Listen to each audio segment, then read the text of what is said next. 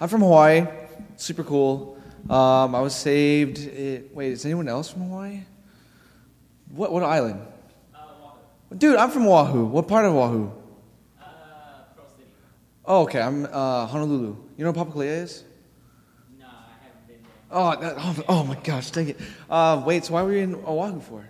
Uh, my dad was in the military, so Oh, okay, okay, okay, okay, okay. Dude, don't you miss just the fish and everything? back there later on. I'm so jealous. But I'm not jealous. That's that's sin. Don't don't be in sin, guys. Uh, no, but uh, yeah, I just really miss home. It's super cool, and the, the fish and everything. Love it. Um, one of the biggest parts of my testimony is that I'm moving to Oahu or Hawaii because growing up, I didn't really have a lot of family. I didn't really have a lot of anything. I was a loner. I was that kid that no one really talked to.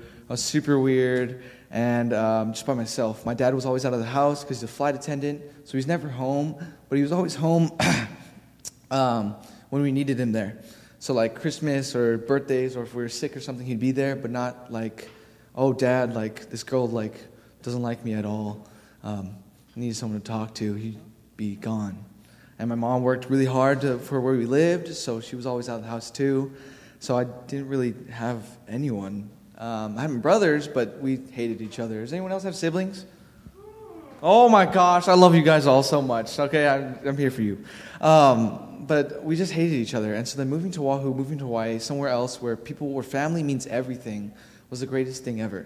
Like people just love you, they're just there for you. And then being in a church where people are like, hey, like I truthfully want you to know more about God. Like I never had that. Like there was that godly aspect that my parents had, but it wasn't like, oh, like we love you and we want you to be part of the church. Like it was just like, hey, you should go to church and God loves you. Like pray and pray and stuff like that. But it wasn't more than that, you know. Um, but yeah, God is awesome. Uh, super cool. So coming to the faith and then God give me a purpose, give me a reason to live, give me a reason to keep going forward and not just through family. Um, awesome. Back to Judges. Judges 22 through 36. I'm just going to read it all and then go back. And the house of Joseph also went up against Bethel, and the Lord was with them. So the house of Joseph sent men to spy out Bethel. The name of the city was formerly Luz. And when the spies saw a man coming out of the city, they said to him, Please show us the entrance to the city. We will show you mercy. So he showed them the entrance to the city. And they struck the city with the edge of the sword. But they let the man and all his family go. And the man went to the land of the Hittites, built a city, and called its name Luz, which is its name to this day. The man went into the land of the Hittites and built a city named Luz, which is uh, its name till today. So the man that they showed mercy to, instead of killing him, which God told him to do, he did it. And they kept him alive, him and his family. So then they went off and they created a whole new city, basically. Just like, oh, now they're by themselves. Now they have this own area. And then later on, you find out that they have to fight him once again. He creates like this entire area. And so instead of cleaning up after his mess, he just left it there. He compromised. Day one, uh, I think God will be okay if we just leave this one guy. He showed us mercy, so we should show him mercy. So they left him out there, and then it's like, okay, you should be fine. Day two, it's like, well, maybe maybe they'll have famine. Day three, it's like, maybe something else will happen. They compromised day and day and day, and then finally it was okay. Now it's time that we have to go kill them. But now he's this huge city. Now he's this, this one little sin turned into this huge thing. It means something so much more than what it originally meant, which sucks. However, Manasseh did not drive out the inhabitants of Beth Shean and its villages, or Taanach and its villages, or the inhabitants of Dor and its villages, or the inhabitants of Ibleam and its villages, or the inhabitants of Megiddo and its villages. For the Canaanites were determined to dwell in that land. And it came to pass, when Israel was strong, that they put the Canaanites under tribute, but did not completely drive them out. Nor did Ephraim drive out the Canaanites who dwelt in Gezer. So the Canaanites dwelt in Gezer among them. Nor did Zebulun drive out the inhabitants of Kitron, or the inhabitants of Nael. So the Canaanites dwelt among them and were put under tribute.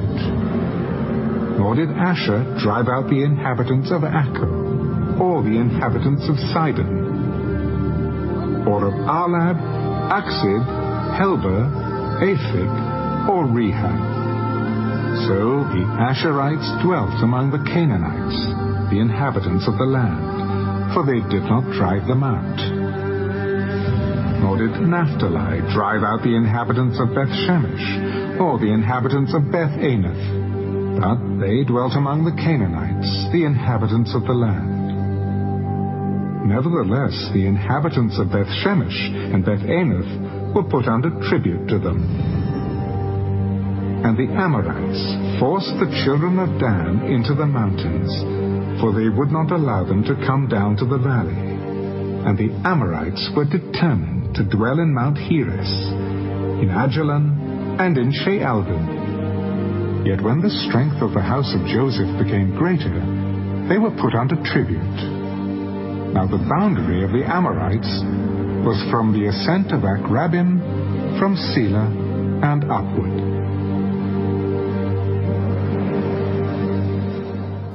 Um,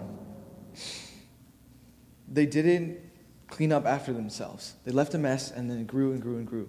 So I would say it's kind of to like when you have that essay that's due in a few months and you have five months to do them or two months to do them and then you don't you wait you wait you wait you wait. And then it's now like the one week and you're like oh crap i haven't even started. You finally just cram it all. Instead of just doing like a little bit or getting it done the first few weeks you do so much more work which is what had to happen.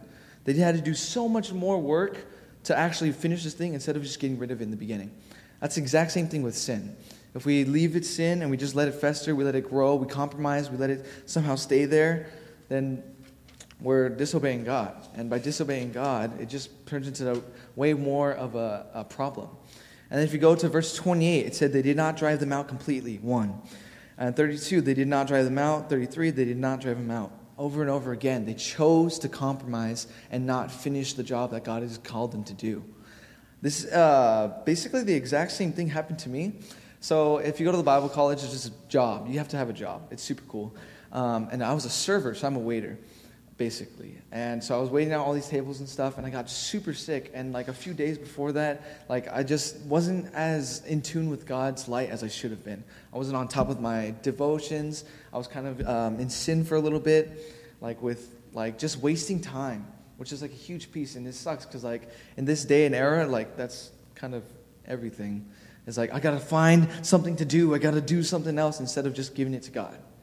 And so I wasted time on like all these different things, and then it finally came down to it. It was like, hey, like, um, I felt super sick, and I was like, okay, maybe I can survive through the rest of the night, through the rest of serving all these tables out. And I was like, no, I can't.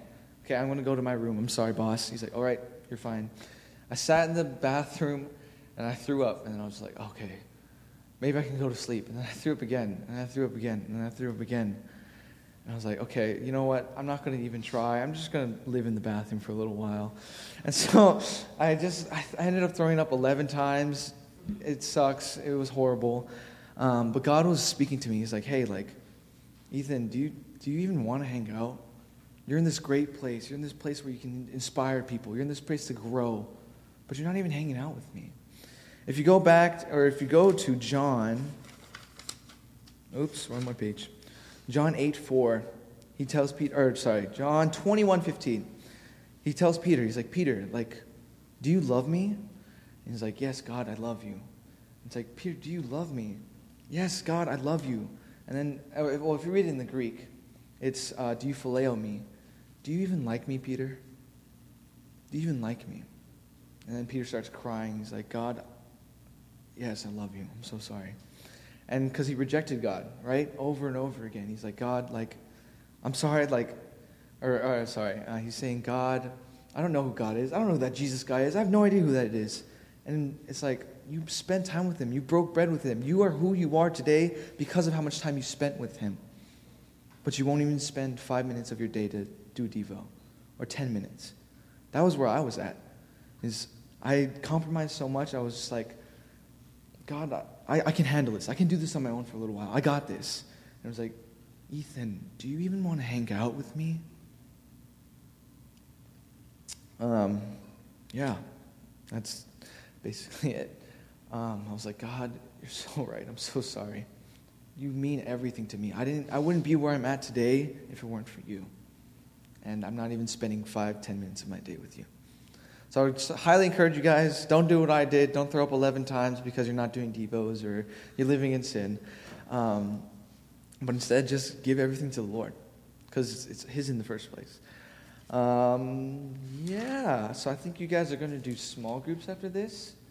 Uh, I forgot to pray, so I'm going to pray again. Is there any prayer requests? Awesome, I'm going to pray anyways. Um, thank you so much, Heavenly Father, for another day to live, for giving me the opportunity to, to uh, preach in front of all these kids, Lord. And thank you for this great youth that you've um, created, God. Please let them continuously live for you day by day, Lord, and not um, make sacrifices to you, but make sacrifices to their, their flesh, to their sin. Be like, I don't need this. I need God. That's what I truly, who I truthfully serve and who I truthfully am in. Uh, thank you, God, for another day once again, and um, continue to bless us each and every day, God. In Jesus' name, amen.